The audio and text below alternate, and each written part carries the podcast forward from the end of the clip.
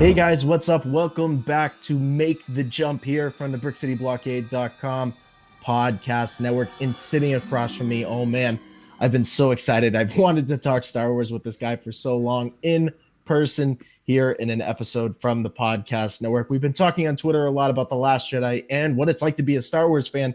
It's Mr. Fabio himself. Fabio, how's it going? And thank you so much for coming on the BrickCityBlockade.com uh, podcast network. It's it's great great to be here. I'm honored to be uh, you know in the uh, with Brick City Blockade, and uh, I'm excited to you know talk about Star Wars and and just all things Star Wars. Oh, awesome, awesome! Now, Fabio, I know you and I have been talking a ton on Twitter about the most recent film, The Last Jedi. A lot of the guys from the network have had their thoughts about it. However, I feel like it wouldn't be Star Wars if I didn't ask what you thought of the Last Jedi because there's a lot to talk about with this film.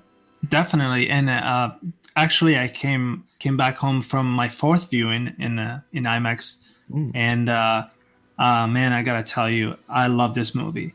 You know, people have been you know nitpicking this movie and talking about all the little details, but man, after viewing it for the fourth time, it just hit me, you know, emotionally, uh, and in you know, I, I can't wait to you know actually talk about all the little details. I know there's a lot to talk about but you know i just i just picked the uh, most important things that that really uh, caught my eye so.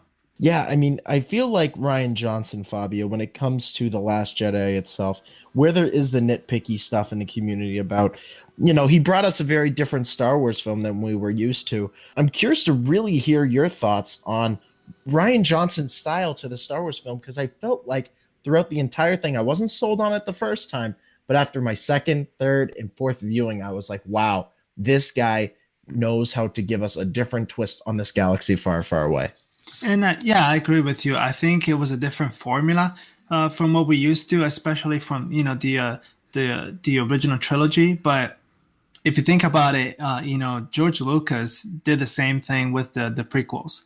He had mm. a completely different formula uh, he had different visuals, and people just were just like, "Wow, this is Star Wars, but is it really Star Wars?" Especially with the Phantom Menace. Mm. It was, you know, like a prequel, so they had to do, you know, different ships, different different designs, and uh, the story was a little similar, but you know, like I said, different formulas kind of scare people off for a while, for a while, and then as you start watching it, the first, second, third, fourth time then you kind of start to get it. But to me, it was it was a new formula, but it was also very connected to the original formula, and, and that is you know you know from from the actual title Star Wars. I mean, if you when mm. the movie first starts, that's a, you know that's a, that's a you know battle in space, and it was just amazing. It was very fast paced. That really gave me goosebumps. You know when. Uh, when uh, uh, they were like dropping the bombs. Mm. Uh, that was that was one of the most intense scenes uh, I think about the uh, uh, of the movie. just just you know the the girl trying to you know hit the the ladder and then the little remote just falls down and then just you know she misses it and then she grabs it and I was like you know I couldn't even breathe so. yeah, I mean let me just say this too, and just to piggyback off of what you said, Fabio, that opening sequence to the film, maybe other than the whole Hux and Poe Dameron humor, you and I talked about. I always say this: the conversations that happen before we go live are sometimes the best ones. And just that little bit of humor at the beginning of this film, it doesn't matter when you see it or or how many times you've seen it. It's it's funny throughout the entire film. You you just kind of go back to that that scene with Poe saying, "I'm waiting for Hux," and just, just that entire interaction is just fantastic. But I know, think you bring up a really great point. Yeah. Yeah, no, I mean, I just wanted to add to it. I I, I love Poe as a character. He's the uh, you know the the cool guy. He's not. They, I think they wanted to make him a little bit of Han Solo, but he's a little nicer on the nicer side, and I like that that he's just always making jokes that necessarily like like Star Wars, the you know the the not as like the the you know the the Star Wars the usual Star Wars humor with the droids. Uh, Rian Johnson really used that a lot. uh, just having these little funny jokes that were not like necessarily you know related to the Star Wars humor, but you know it's a it's a new thing, and I, and I love it. I was laughing the entire time. So the humor in this film is placed in certain areas where I feel like the fans do get some some serious humor out of it. They're they're able to kind of take a step back from the darkness and, and the seriousness of moments and just kind of say, oh, you know, this is a nice little twist on uh, the moment and everything.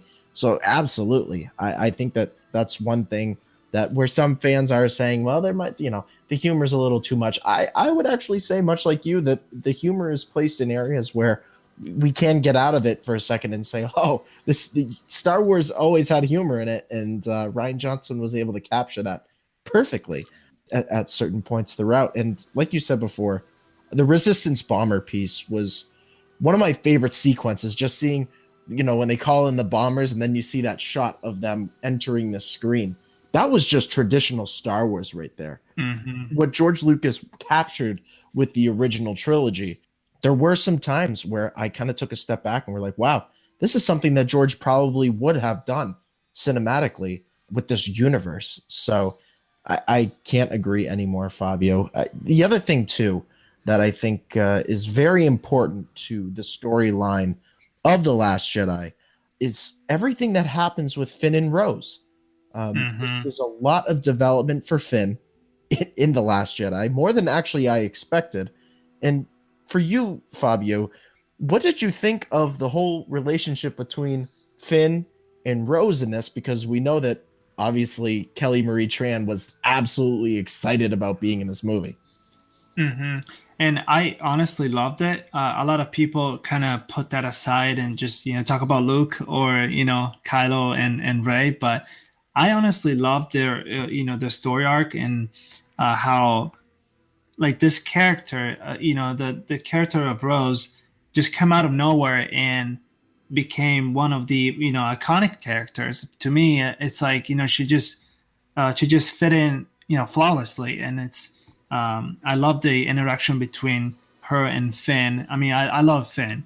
Um, you know, I love them. As, you know, since the Force Awakens, and it's uh, I feel like uh, there. Uh, I know that a lot of people don't like you know the Canto Bight scene, but I personally liked it. Uh, it was uh, it was a little bit. Uh, it had a little bit of the uh, you know the prequel style, but again, in my opinion, I I loved it because I I like the prequels. I like the style of the prequels. It kind of reminded me of, uh, you know, just like a, a Coruscant scene, you know, where they will go to mm. a, a, you know, a bar or they will go to the opera. So it, to me, it was, uh, it, it was, uh, it was very, uh, a, a very important part of the movie, uh, just because you know they were able to uh, get the code breaker, which uh, Benicio del Toro, amazing. He uh, he wasn't in the movie too much, but he he really uh, he really left a mark, and I hope I hope to see this character in the next movie because uh, I think he needs it needs more development. Uh, I was uh, I was a little disappointed by uh, um, you know still talking about uh, character development about Phasma. Uh, mm. I think that scene was amazing, but I wish we had a little more of Phasma, a little more development of that character. I think that was the only character that was kind of left out. Not really left out, but it didn't get you know uh, as much uh, development as you know Poe and Finn and even Rose. So you know that's a really good point, Fabio. I'm curious to hear your thoughts on this. One of the conversations we've had here at the podcast network is Captain Phasma and the development of that character. Now, recently we had the release of the Delilah uh, S. Dawson novel about Phasma, and then we had a small run of the Phasma comic book. The comic books. So. Mm-hmm your thoughts on this specifically. A lot of Phasma content for a character, spoiler alert, that doesn't make it out to the end of this film, and we only see her thrown into a trash compactor in The Force Awakens.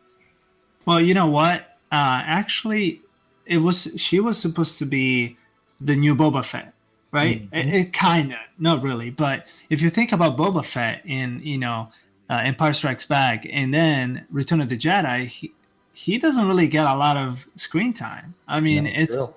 Empire. Empire. He's um, you know, he's he's with the other bounty hunters, and then he um he collects you know uh, Han Solo, and then uh, he's in this in a Sarlacc pit, and then he apparently dies. We don't know. I mean, I guess I don't know what the new canon is for Boba Fett, but you know, I can kind of connect that with uh, Phasma, even though she had a different story. And uh, also, I still need to uh, read the book and read the comics.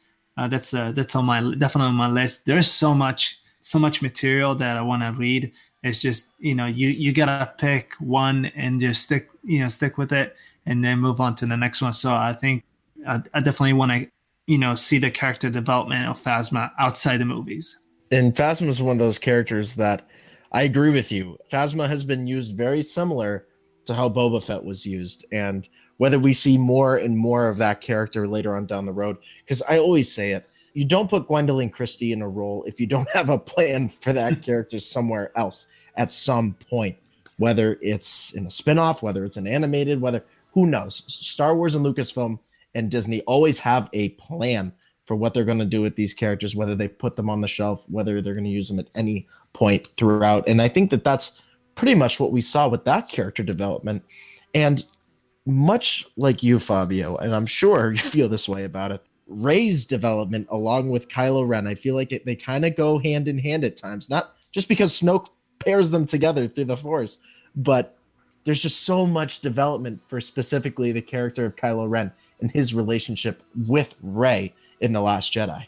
Wow, and uh, that's actually one of my favorite uh, parts of the movie. Uh, of course, you know the the main characters, but my first opinion on, for example, um, Kylo Ren uh, in the Force Awakens, I thought he was a cool character. You know, I wasn't really uh, too convinced with this character because it was like, oh, I want to be Darth Vader. Um, you know, I'm a little brat kind of, kind of, kind of character.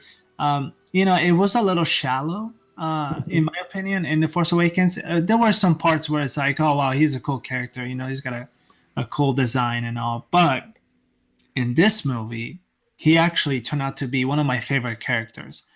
Uh, not only he's unbalanced, you know how that's that's how Snoke calls him. You're unbalanced, but I can see a lot more of the light side than than Rey. Like I feel like Rey was in this movie was much more aggressive. Uh, she was uh, she leaned more towards the dark side than than than he did, but you know he still remained the the bad guy. But if you look at him, if you look at his expression when he was uh, about to fire on uh, to the you know the Raddus, the you know where Leia was at, mm. he hesitated, and then what happened was that when the two Tie fighters actually you know shot the uh, you know destroyed the ship he i could i could i could see his expression. He was like really upset and like like worried about his mother. So it's like there was a lot of you know when i first watched the movie i was like maybe he's gonna turn to the light side. Maybe mm. it, there's actually gonna be a swap because uh rey when he uh, when she was training with uh with luke she you know she went down to that pit and uh, and and she tried to find answers about her parents and she was really really close to the dark side.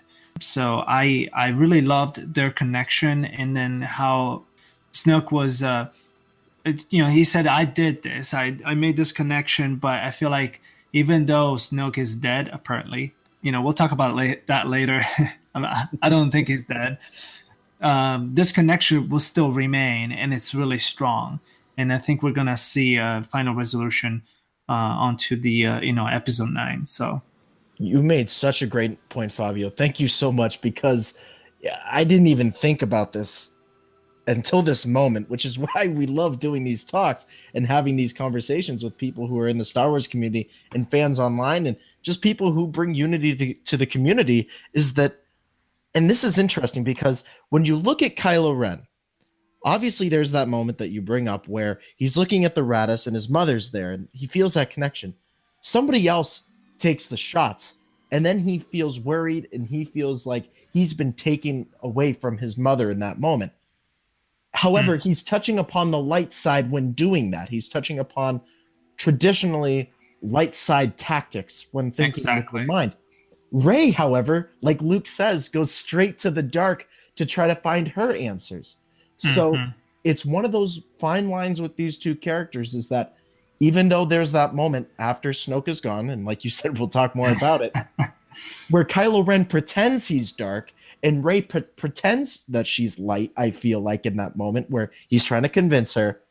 I wonder if there's there's more of a pull to this that Snoke truly wanted to touch upon between connecting them.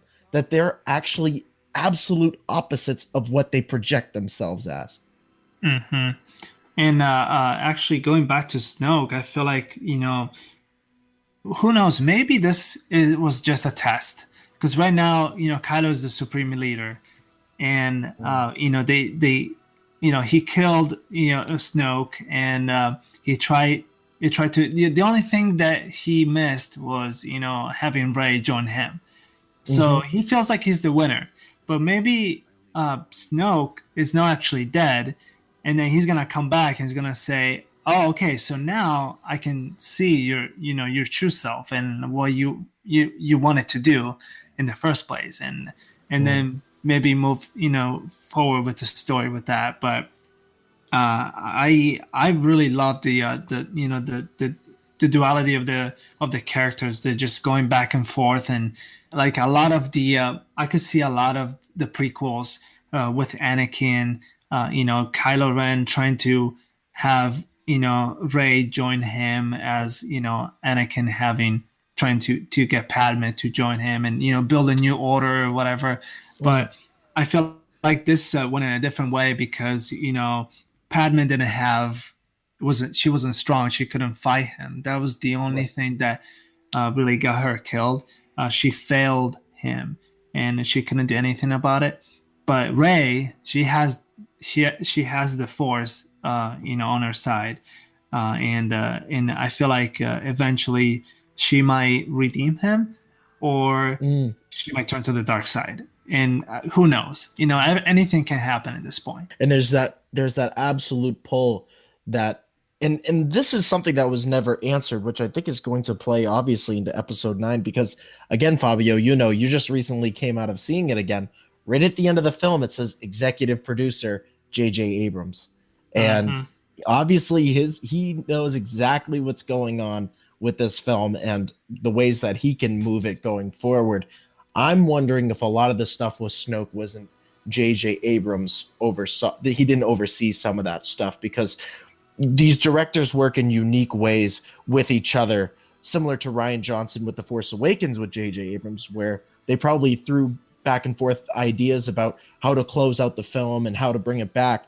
Probably similar to how J.J. Abrams is going to pick up where Rian Johnson left off. I feel because that's what these guys do. They and they do it flawlessly. I feel. Yeah, and I feel like you know this is the different. You know, a lot of people were worried about uh, this new wave approaching Star Wars movies, where you know you have with George Lucas, he already knew beginning to end what was going to happen throughout the movies. You know, he will plan it out ahead, and you know, this is episode one, two, three. This is the story. Uh, but with this one, it's like, okay, J.J. Abrams is like, okay, I'm gonna pick up what George Lucas did, and then rebrand it, freshen it up and then just throw it out there. And then right at the end, which by the way, the final scene of the Force Awakens was my favorite of all time. Like it, it, it, gave me the chills and like it was it was so intense. And a lot of people are like, "What? But why didn't he say anything?" I'm like, "That's the best part. It's just yes. seeing the expression." And then all of a sudden, you you start watching the Force. Uh, sorry, the um, the Last Jedi, and then okay, okay, something cool is gonna happen. He's gonna be like, I'm gonna train you, or like something cool. And then he just throws a lightsaber, and I was like, I start cracking up. I'm like, what happened? And yeah. a lot of people were like, whoa, you know, why is looks, you know, so funny and and so grumpy? I'm like, you know, have you seen Yoda in Empire Strikes Back? I mean, oh. the the transition between Yoda from the prequels and Yoda from the original trilogy is huge. I mean, uh, in the prequels, he was never funny. Like he was always serious. Mm-hmm. And then you see him like you know a little old little guy just making jokes and trying to steal food from Luke. I mean, that's you know it, it, it works. So like I said, going back to the formula, it's a new formula that Rian Johnson did, but he's bringing back some of the these elements that nobody's noticing. Yeah, and he's doing it in ways that encapture the fans and and even though that the complaints are, well, this isn't the Star Wars we remember. Well, technically, it kind of is. It's a very similar formula. It's just I feel like we've gotten to the point where it's like we look and we and I've said this on countless occasions, Fabio. I know you know this too. Is that sometimes we build up expectations way too high. We want questions answered. And Star Wars is one of those films where it may answer a couple of questions, but it's going to give you six more to run with heading into the next one because it's what it's what these films do and it's what creates the conversations is is the cinematic approach that Rian Johnson brought to the last Jedi allows us to have more conversations until 2019 when we get some more answers. And it, it's just absolutely fantastic in the grand scheme of it.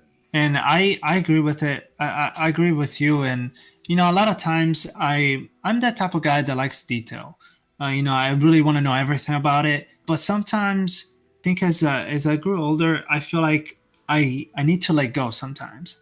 Uh, and and i think sometimes fans really need to understand that you have to let go and and just enjoy the movie.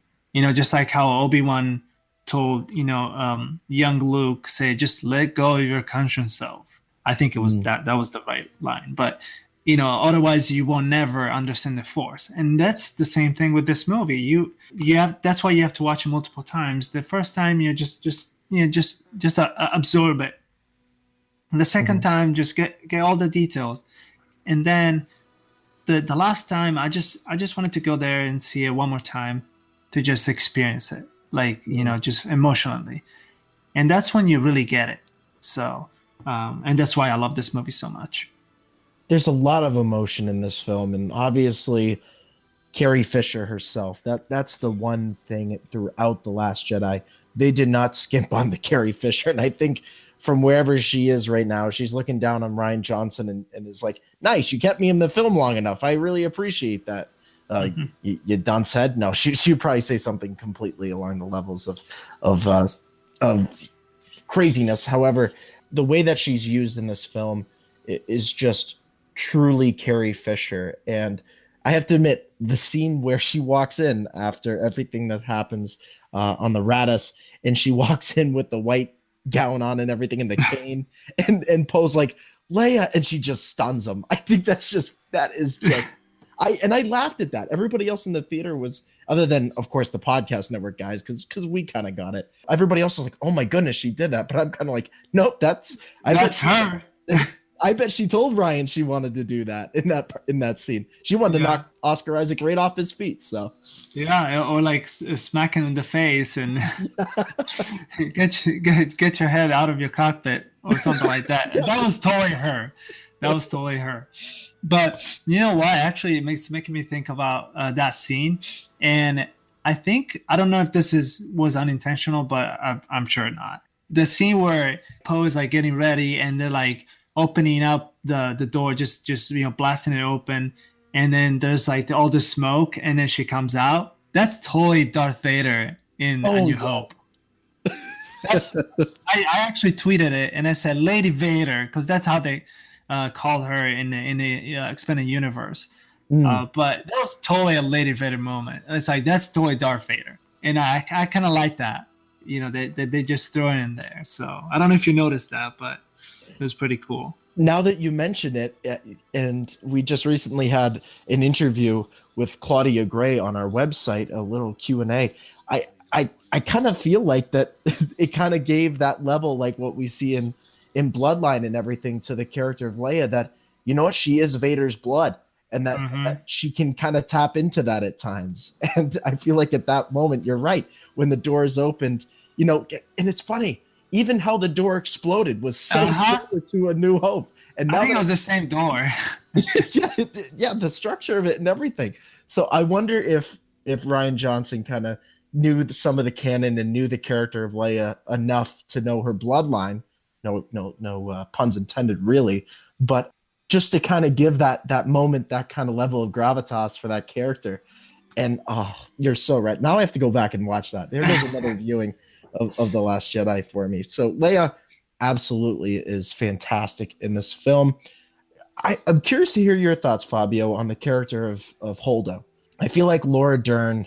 At first, you're kind of like rooting against her because of Poe, but yes. after a while, you come back around and you're like, wow, Laura Dern played a character that is just so believable and you can get behind in any moment.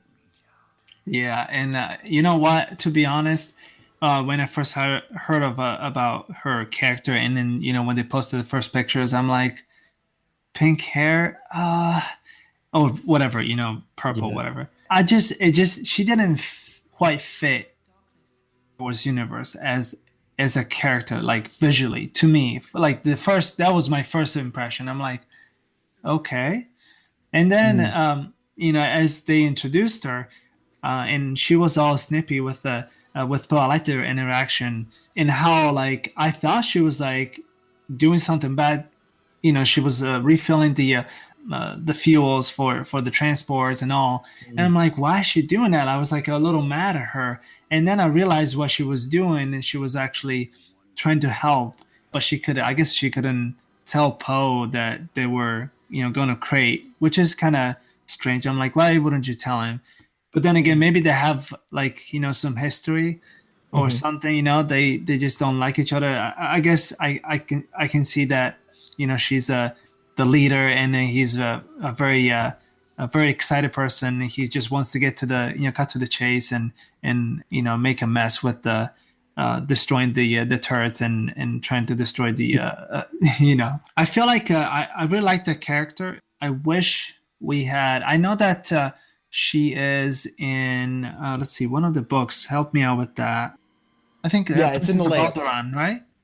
Mm-hmm. Yes, she's mentioned absolutely yeah, I gotta read that because I know that I heard that uh, she's got a lot more character development in the uh, mm-hmm. in the book than uh, than the movie, and I think if I read the book before actually going to see the movie, I probably would have gotten more. I, I feel like uh, I feel like it was um, she she was perfect uh, within a role within the movie. Uh, she played a really important part, and also, I mean, one of the best scenes, visual scenes of the movie when she just goes through light speed. Oh, she jumps man. to light speed and she destroys, you know, Snow ship. That was something really cool that I actually liked from Rebels. I don't know if um, you remember. I, I don't know if there was one episode or two episodes of the last uh, of season four uh, mm-hmm. where Hera actually jumps. Uh, she jumps through light speed and she goes through a a ship. Oh yes, when she takes off through one of the um uh what do they call those like a blockade yeah ship. yeah yeah, It, and she goes straight through it and through yeah it, it, you're right i thought that was pretty awesome but this one is even more epic because you know that's that's her uh, that's she pretty much sacrificed her life uh, for the rebellion I, and visually i mean that was amazing I, I thought that was one of the coolest visual effects uh, of uh, you know of any movie so i really hope that they get an Oscar for that because that was just like mind blowing. So, mm. and it's one of those things that I think, amongst everything else that happens in the Last Jedi, is going to be iconic to this film because the every time I watch this movie now and I see her starting to turn that ship, I'm like, I kind of have to prepare myself for for it coming now. You have to almost say, wow, this this is a very critical moment for not just her character but for the success of the resistance, which then becomes the rebellion again. That that choice that she made was so crucial, and I can't, and I never thought I'd be saying this. And let me know your thoughts on this, Fabio. Is that Holdo is important and plays the the most important role in the success of the rebellion going forward because of that moment. Yeah, I mean, without her, they would have been dead because yeah. uh, you know Rey was doing her thing you know they uh, uh, Finn was trying to get back. I, I, don't know if Finn was back already. I don't think so. No, not just yet. No, that was no, not just yet. Yeah, I think that she, like I said, she played a really small role, but it was so important that you know it has to be recognized. And also, I want to add to the uh, the effect, uh, the you know the destruction effect, and like mm-hmm. there was all silent and then an explosion. That reminded me of episode two when Obi Wan there was like a chase between Obi Wan and Jango Fett. Oh yes, he, the detonators that he sent. Yes, and which I love, and I think that's that's probably the reason why I I love that scene so much is because of yeah. the, the the detonators, which are by the way, I think they are on uh, Battlefront 2. I still haven't gotten yes. the chance to to play with the with that ship, so yeah, no, that's one of those uh, things that, again, maybe is probably on a much larger scale, obviously, but kind of a callback to the prequels in that way. And I think for Star Wars fans, that's that's kind of a cool thing, whether you like them or not. It's something that Rian Johnson was able to bring back and make his own little, do his own little twist on it, basically, and give us something familiar about this galaxy far, far away. Now, Fabio, another thing, I, we kind of teased this. I, I definitely want to talk about a little bit more about Snoke because I feel like that that character we got to know a little bit more of him in terms of first of all Andy Serkis in that role. He he he never ceases to amaze me with the characters that he does, whether it's Gollum, uh, Caesar, yeah, yeah, Caesar. It, it's anytime you give him a character. There were times even when I was watching it, and I was like, man, I have to remember this is motion capture and this mm-hmm. and a lot of mm-hmm. this is CGI. It almost felt so real to me at moments, and I think Andy Serkis brought that out. And I agree with you. I honestly, I was a little worried about that when uh, uh, while watching The Force Awakens because you, we don't really get to see him as much, and uh, with the uh, you, you know the uh, the hologram version of him, it, I if I felt I felt like it was a little too fake Mm-hmm. I'm like, I was a little worried to see him actually in person. I'm like, oh man, it's gonna be like a little dude, or it's gonna be a giant person. but luckily, they made him like you know regular size. Uh, yeah, I think it's a little, he's a little taller than than Kylo Ren, but man, that was amazing. And uh, you know what? Even the uh, the the golden silk robe. First, I was like, this is funny. I mean, he looks like he, he just came out of bed, but it fits. It fits perfectly, and it's actually pretty cool. Uh, that that could probably be a you know I, like a, a, potential cosplay for me because it's just so funny and it's so iconic. You know, it just became so oh, iconic that you know you would just like look if I dressed up like that. Uh, you would definitely recognize the character, you know, and and mm. it would probably be even cheaper than getting a a, a full full armor, you know, stormtrooper armor. So that's a, that's a really great cosplay idea. I'm sure that we'll see once the uh, convention cycle starts around, and I can guarantee you, at Star Wars Celebration 2019, I, I bet there's going to be a lot of Snoke cos- cosplays, along, of course, with Kylo Ren and a lot of different things. We can't wait to see those. If you're already working on a Snoke one, please send it to us because uh, I would just love to see the development of that costume. So Snoke was there, obviously. All right, I we got to talk about the one pressing thing with the last jedi that everybody's talking about that happened in this film fabio. I'm talking about the porgs. Oh my gosh. I, I love the porgs. What are your thoughts on them? Because i love the porgs so much. Okay so i'll tell you this. Okay so when they first released the porgs i, I was thinking like wow it re- they remind me of something mm-hmm. that i know and the other day I was just walking around. I'm like, oh, that's my cat. Like the porgs look like my cat. One of my cats is really, really fat and really chubby, and like the face, you know, like there was that porg that it was like kind of crying and like looking at yeah, uh, you know, Chewbacca while like, he was trying to eat, and then you know he was uh, making like the little sad face. it, that expression looks exactly like my cat's. Oh wow! And I was like, that's awesome. I gotta find like I gotta find it some time and like like I gotta find the perfect picture uh, of my cat next to a porg, and you you will believe me. It's it's so funny. But I love the porgs, man. Like I thought I thought it there were it wasn't it was a good addition. It wasn't too uh, you know obstructive. It wasn't like it, it didn't ruin the, the the movie or it didn't ruin this uh, the scenes uh, they were in. I actually thought they fit just perfectly because if you think about it when you have a movie uh, so so big like you know when you're creating a new world a new universe you have to have all these little elements all these new creatures. And without them it wouldn't be star wars you know, just like um, you know all, all, the different creatures from the prequels, from the original trilogy, and yes, the Ewoks.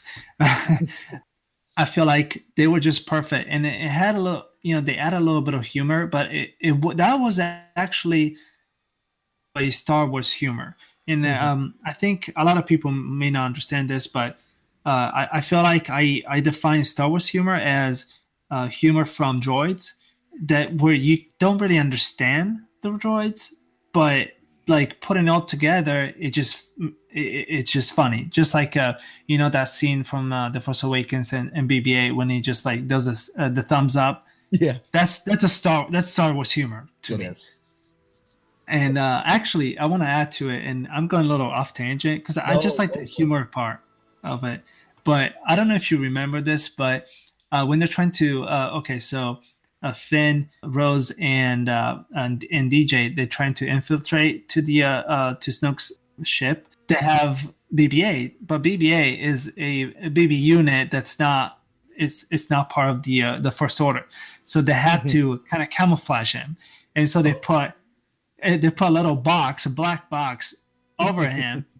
And the funniest yeah. thing was that he was simulating the mouse droid sound, you know, like yes, it was da, da, da, and it was so funny. That's like the purest Star Wars humor. Like that's like the at the top of it. So I thought that was hilarious. And a lot of people probably thought that. Like I don't I didn't hear anybody laughing at it. I thought it was hilarious. So and that and that he would be able to pick up on that sound like like almost like it was registered as a droid that that that's what a mouse droid sounds like that's it's it's so cool and just for him. And then obviously the uh, the first order BB unit there. He oh, looks down when he notices the sound, and he and he just kind of looks like, "What? What's making that noise?" Like we haven't heard one of those in years. Um, so it's kind of yeah, you're right. It is Star Wars humor, and it's the subtle things that fans mm-hmm. can pick up on, whether it's your first viewing or if it's your tenth viewing. It doesn't matter because it, it just adds an extra level to the film, and just like you said, when it comes to humor, it just it's something that we can all kind of call back to and say, "Oh, this is so cool that they just made this reference in there, even though it's within a small moment." So we have that, which I think is fantastic, and then obviously, the big picture here is Luke Skywalker and his development in the Last Jedi, and oh, you mentioned it earlier when he tosses the lightsaber over his shoulder. I love the subtle hints that they do, the, all the callbacks to Luke in the original trilogy, um, especially when he sees R2 again. That is hmm. one of my favorites. And then he tells him that he's me. You know, that's a low blow, dude, because he shows him the original um, Leia Holly, the message. Um, uh-huh. Help me, Obi Wan Kenobi. You're my only hope. What did you think about that scene? Because that's that's one of the scenes, one of the more emotional scenes for me that I really yes. actually needed some tissues for. Yes, and actually, uh, that was actually one of my favorite scenes. One of the most emotional scenes. I, I felt it a lot when I uh, went to see it this last time, the fourth viewing. You know what? I feel like there's a lot to talk about Luke Skywalker, and one of the things that I want to touch upon is a lot of people said that's not my Luke, mm. but then mm. I'm like, but, but yes, it is. Uh, it's just, it just, it just, uh, not just. Uh, I think a lot of people uh, are trying to associate Luke with uh, Return of the Jedi Luke.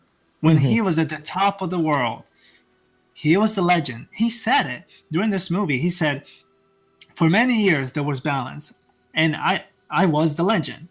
I mm-hmm. was Luke Skywalker, the legend. So that is all of it is true.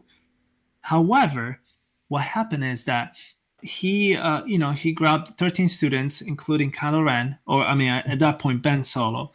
And he just wanted to pass on uh, his knowledge. And mm. he thought he was invincible. You know he was doing in in the you know the, the perfect way and he was doing the perfect and actually if you think about it when um, he was trying to strike Ben down with the uh, you know, he was like trying to get into his uh, mind and he saw the dark side and then he tried uh, to strike him down.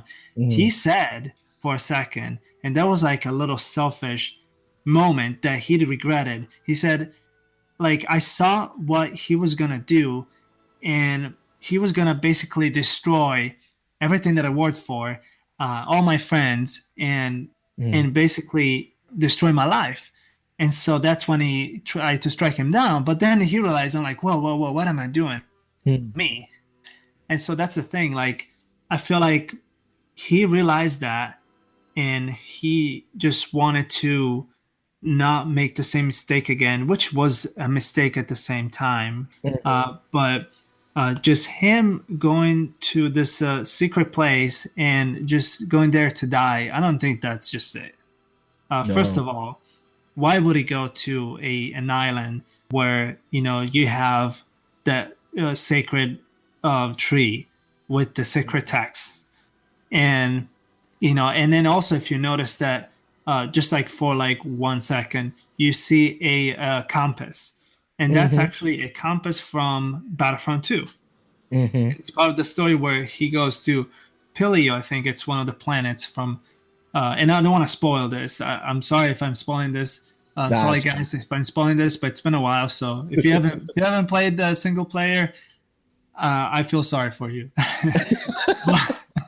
because it's amazing. By the It way, is.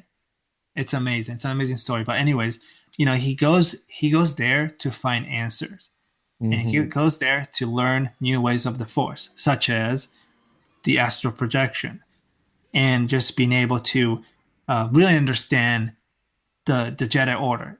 And that's why i think that's when he realized that the, the jedi should you know it's time for the jedi to end because of what happened in the past. You know the jedi let darth sidious raise to power. Darth sidious you know destroyed the jedi destroyed the republic. And Mhm. that was all partly uh, you know yoda's fault and mace windu's fault and the jedi order's fault and also Mhm. with you know, the creation of darth vader. And he says it. It's he's telling looks is telling you the reason why this happened. But a lot of Mhm. people just want to deny him like well but he abandoned his friends. I'm like he always does. I mean like he goes to train. Yeah. he's like well guys sorry i gotta train but you know you, you guys do your battles. And then he feels bad and it's like well i gotta go you know it's it's a it's a i think he's like trying to fit two different roles you know the role of the jedi and then the, uh, you know uh, responsible for the jedi order because he's the last of the jedi until the end you know because he passes on uh, that title to Rey, but also being able to help his friends, which in the end he did. He Mhm. astral projected. He uh, he bought them time to leave, and then as soon as Rey lifted the rocks, which that was funny, as she said, Mhm, lifting mhm. rocks, and then he's like, okay, now I can be done. And so he saved his friends. He might even redeem Kylo Ren because he says, "Here around, kid." So he's gonna be Mhm. there for him. And so I think he, uh, uh, he's the most complete character that we've had in a long time, because you know, with uh, with Anakin Skywalker, he dies on Mustafar, and then he comes Mhm. back when when Luke saves him. Uh, so it's like it's very. Mm. I, I like that you know the arc of Luke, farm boy Luke, uh, in you know, uh, Force, you know, Jedi Ghost. Luke is just a complete, complete story. So that's what I liked about it. There's a lot of progression with Luke Skywalker, and it really just summarizes itself beautifully in the Last Jedi. You're absolutely right, Fabio. He's he's come 360 in mm-hmm. terms of where he started and what he's become. And I'm telling you, that whole scene with Luke, the tree, the text, and Yoda. I thought that Oh my god! that, that was another emotional scene for me when they're both sitting next to each other with the burning tree. I mean, for anybody who is a hardcore Star Wars fan or just a Star Wars fan alone and knows these films, that is iconic to me now with this film. Another iconic moment is Luke and Force Ghost Yoda sitting there watching the tree burn and and the significance that that has right there. That is where the Jedi end because you have the last living um, original uh, through the Mhm. Force Jedi, and you have Yoda, the 900 year old Jedi Master, and you're watching a, a a basically a holy tree within the Force burn before their very eyes. And Yeah, if you were to make a poster for the Last Jedi, if you were to do a fan one, I would say, boom, right there, take that shot and put the the words "The Last Jedi" with the Star Wars logo right there, and it would explain it perfectly. Because there's a lot of there's a lot of levity to that moment. I feel like Luke finally is able to come to grips with, you know what? The only way for things to work out, which is why Yoda says, failure is is life's greatest lesson. Mm-hmm. I love that. I love that so much. It's the same thing for Yoda. Life life showed him something different and he went through the failure of the Jedi Order and the Republic to finally come down and realize, you know what? There's a lot more to it than just the Force and the Jedi.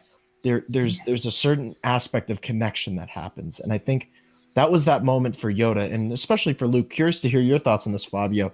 I think that that Yoda scene is so crucial to where Luke ends up here and where he's going forward. You know, actually, what you just said was it just made me think about something. So you said that there's so much more. And I think Yoda really realized that, you know, during the prequels, he was on one side, right? Mm-hmm. He was on the light side. Mm-hmm. He was trying to be on the light side as much as possible. But then he realized that even then, he failed. He actually, being on the light side, he helped the dark side rise to power. And so he realized that after you know a long time, and um, and I think now it was it, it, it was a time for Luke Skywalker to really understand that there's so much more. That uh, there's also uh, you know the the greatest lesson of this movie, like you said, is failure is your greatest lesson, and I think that's like a little quote. I don't know if uh, you're a fan of uh, the Clone Wars, like a hardcore fan, but you know, every time you start uh, a new episode, they have a little quote, like a little lesson. That's right. I, I felt like that was like what uh, it, one of the one of those quotes. Like if mm-hmm. it was a if Last Jedi was a Clone Wars episode, that will be the quote for the yeah. for the first.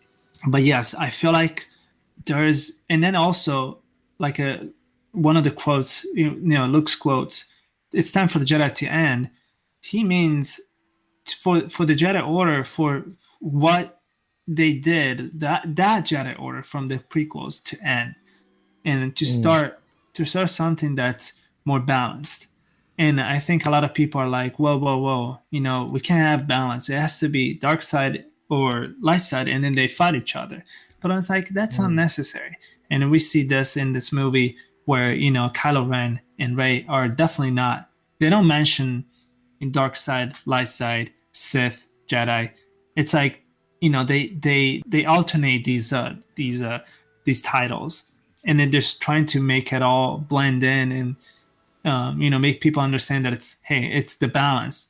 You know sometimes we are we do bad things, sometimes we do good things, but it's part of being being human in our case but in the movie it's just about the balance of the force so. The traditional sense of the force has been completely turned over on its head i feel with the last jedi. And it's one of those things it's like throughout this entire film we really only see two moments where lightsabers are truly used compared to a lot of the original trilogy where you did see prominence of lightsabers and obviously in the prequels you saw prominence focus on the lightsaber uh, with the jedi. I, and i said this before this film came out fabio on countless episodes and we've talked about it here at the podcast network and i'm, I'm going to be curious to hear your thoughts on this. I feel like star wars and especially through rebels with the projection of, of, of Kanan Jarrus and the focus on the force more than the wielding of the lightsaber. And Rogue One, including the the, Chirrut, Chirrut Anyway? Yeah, Chirrut and the whole Guardians of the Whills, um, mm-hmm. which obviously we see in the Clone Wars, which is something that Dave Filoni loves to get into, is the actual realism within the Force. I feel like Episode Nine, and because of the Last Jedi and what Rian Johnson was able to do, the traditional sense of the Force and what the Jedi are is moving towards that connection to nature, the connection to the living Force more than just lightsabers, you know? And I feel like that could be the t shirt. The Force is more than light swords, you know? Uh-huh. It, it, it, it's something that encompasses the mind and the being of that who wields it. And as silly as it is, Broom Boy at the end of this film mm-hmm. Encompasses that perfectly when he force picks up the uh, broom at the very end. Yeah, and uh, you know why? I actually I, I'm trying to remember one of the scenes. Yeah, one of the last scenes where there was like interaction be- in interaction between Rey and Leia, and and Rey is all worried, like, oh, how are we gonna rebuild the rebellion? How are we gonna mm-hmm. build this new rebellion? And and Leia just tells her, oh, we got everything we need. And then look at the lightsaber; it's broken. But I think that's a symbol of just being like, you don't really need a lightsaber to build a rebellion you know, mm-hmm. to build anything. And uh, and also Luke when he said, you know, you think I'm just gonna grab my laser sword and you know face the face the first order.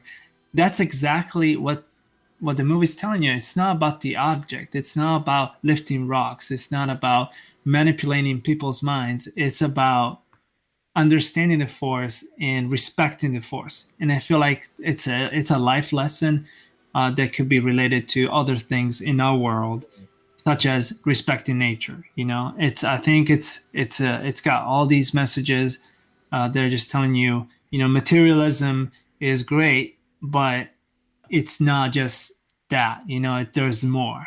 There's more than that. Yeah there's just so much more to understanding the the balance of the force or what side of the force you're on there's just more to that. There's there's this extra level of well-being that can be explored uh, whether you're dark side whether you're light side doesn't matter. It, there's a place that you can go to and that you can understand. Wow there's just so much that the last jedi did fabio. And any final thoughts on on your viewing of the last jedi more recently? Anything that you came out feeling different than from the other viewings? Or maybe you noticed something else i feel like um, you know a lot of people uh, got really emotional with the last scene where luke just you know disappears and becomes part of the force. I feel like the first two viewings for me, I, th- I feel like it was a lot to, uh, that I've experienced. That when I got to that point, I was so tired uh, mm. that I didn't really feel the emotion.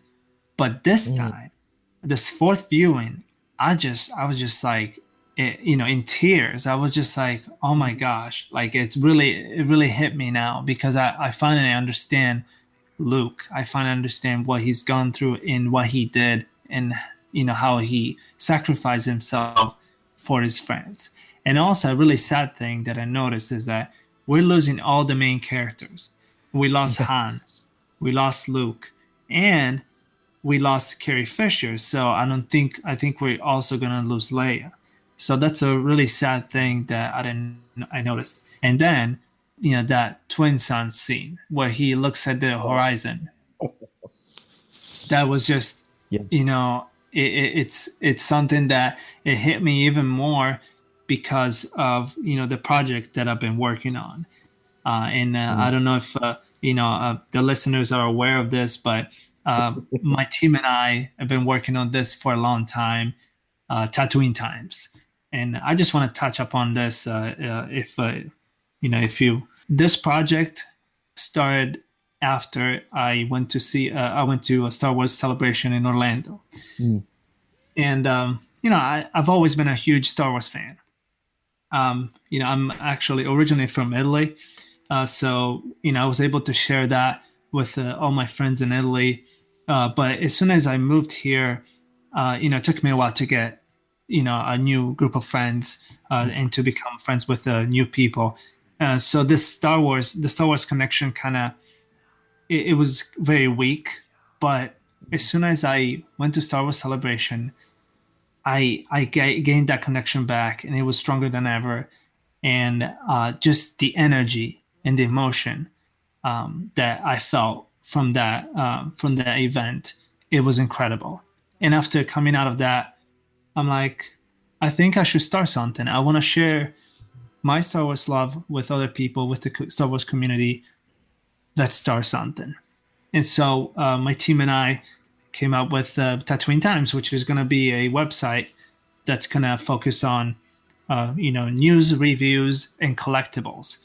You know, it's mm. it's the usual thing, but uh, with a twist because we want to really focus on making this as fun as possible for the fans, from mm-hmm. Star Wars fans to the Star Wars community, and that's my message. I mean, it, I, I, I really wanted to uh, create a website that's gonna that's gonna be interactive. It's gonna be fun for the fans, and uh, and then just also being able to get some feedback from the fans and you know hear their thoughts about about what we do. And I, I'm pretty sure that you know you've ex- you experienced that daily, you know, uh, with your mm-hmm. podcast, and uh, I think that's a beautiful thing, you know, uh, just being able to to share that with uh, with the fans and being able to create something that you're proud of, and that that's that you know it, it just uh, it's just exciting, you know, because uh, we live in a Star Wars.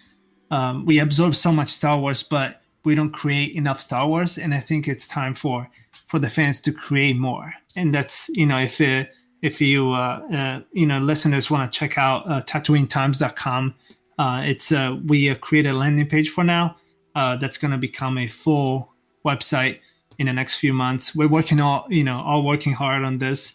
Uh, we've been working hard for a while. And uh, um, you know it wouldn't i wouldn't be able to do this uh, i wouldn't have been, been able to do this without my my team. So i want to thank my team uh, dan solo uh, who's probably listening right now. He's a great collector. You can find him on Twitter, and uh, uh, he's been helping a lot with that.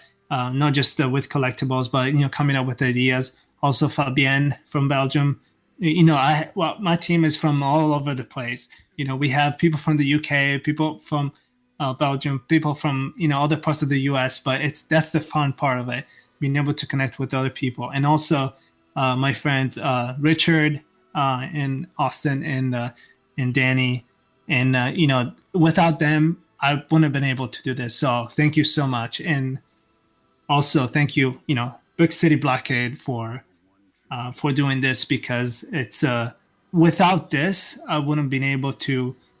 Uh, I wouldn't be able to share this uh, with the, the Star Wars community. So thank you so much.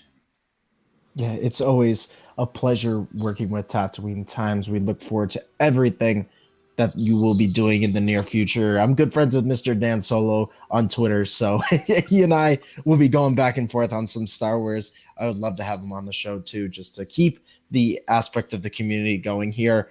Obviously, Fabio, that's how we met. It was through the unity in the community um, that brought us together. And uh, here at the BrickCityBlockade.com podcast network, we're always looking for the community aspect in Star Wars. It's what we thrive on, and I feel like it's what fans need right now, Fabio, with everything in, happening in the world and everything happening in the Star Wars community. Where there is negativity, there is also positivity, and I think both of us, through our projects, try to tell the fans, you know what, you have an outlet to go to have fun and listen to positive people using positive language talking about this galaxy far, far away. Awesome, awesome, and you know, and that's that's the uh, the message that really uh, connected me with the uh, Brick City Blockade, the positivity aspect of it, and it's it's just amazing because some people take it for granted, but it's really important to keep the positivity up, and uh, and also being able to, you know, just be open, open to uh, the the fan community and uh, hear their thoughts. You know, like even with the with the, the Last Jedi, I I talked to other people at work, being like, "Oh, I really didn't like this movie. Uh, that's not my Luke." But instead of being like oh, very defensive about it, I sat down with them and said, "Okay, let's talk. I wanna I wanna know what you think about it." And you know, who knows? Maybe you can change my mind on certain aspects. I can change your mind on some aspects.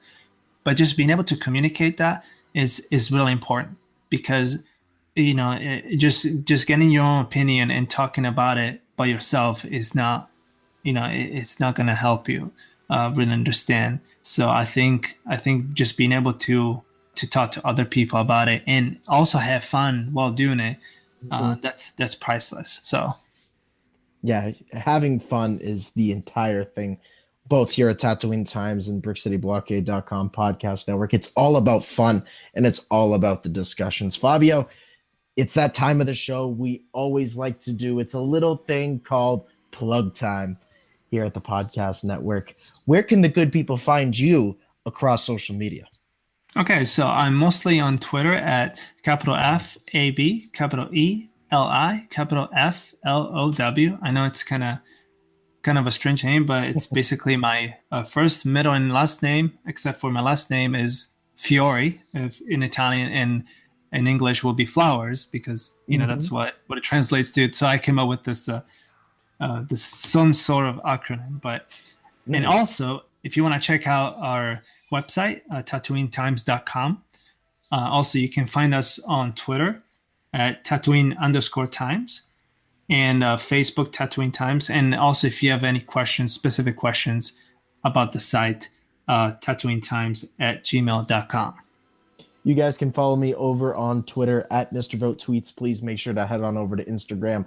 Follow me at the official vote. Also, please make sure to head on over to www.brickcityblockade.com for everything happening in a galaxy far, far away. Also, please make sure to head on over to iTunes, hit that subscribe button, and rate the shows. That's what brings on people like Tatooine Times and Mr. Fabio Fiore here into the discussions and to bring unity in the community wherever it is in a galaxy far, far away. Fabio, once again, thank you so much for coming on. We are so excited about Tatooine Times. We'll be sharing out so much great stuff that you guys are doing over there. It's been an awesome chat.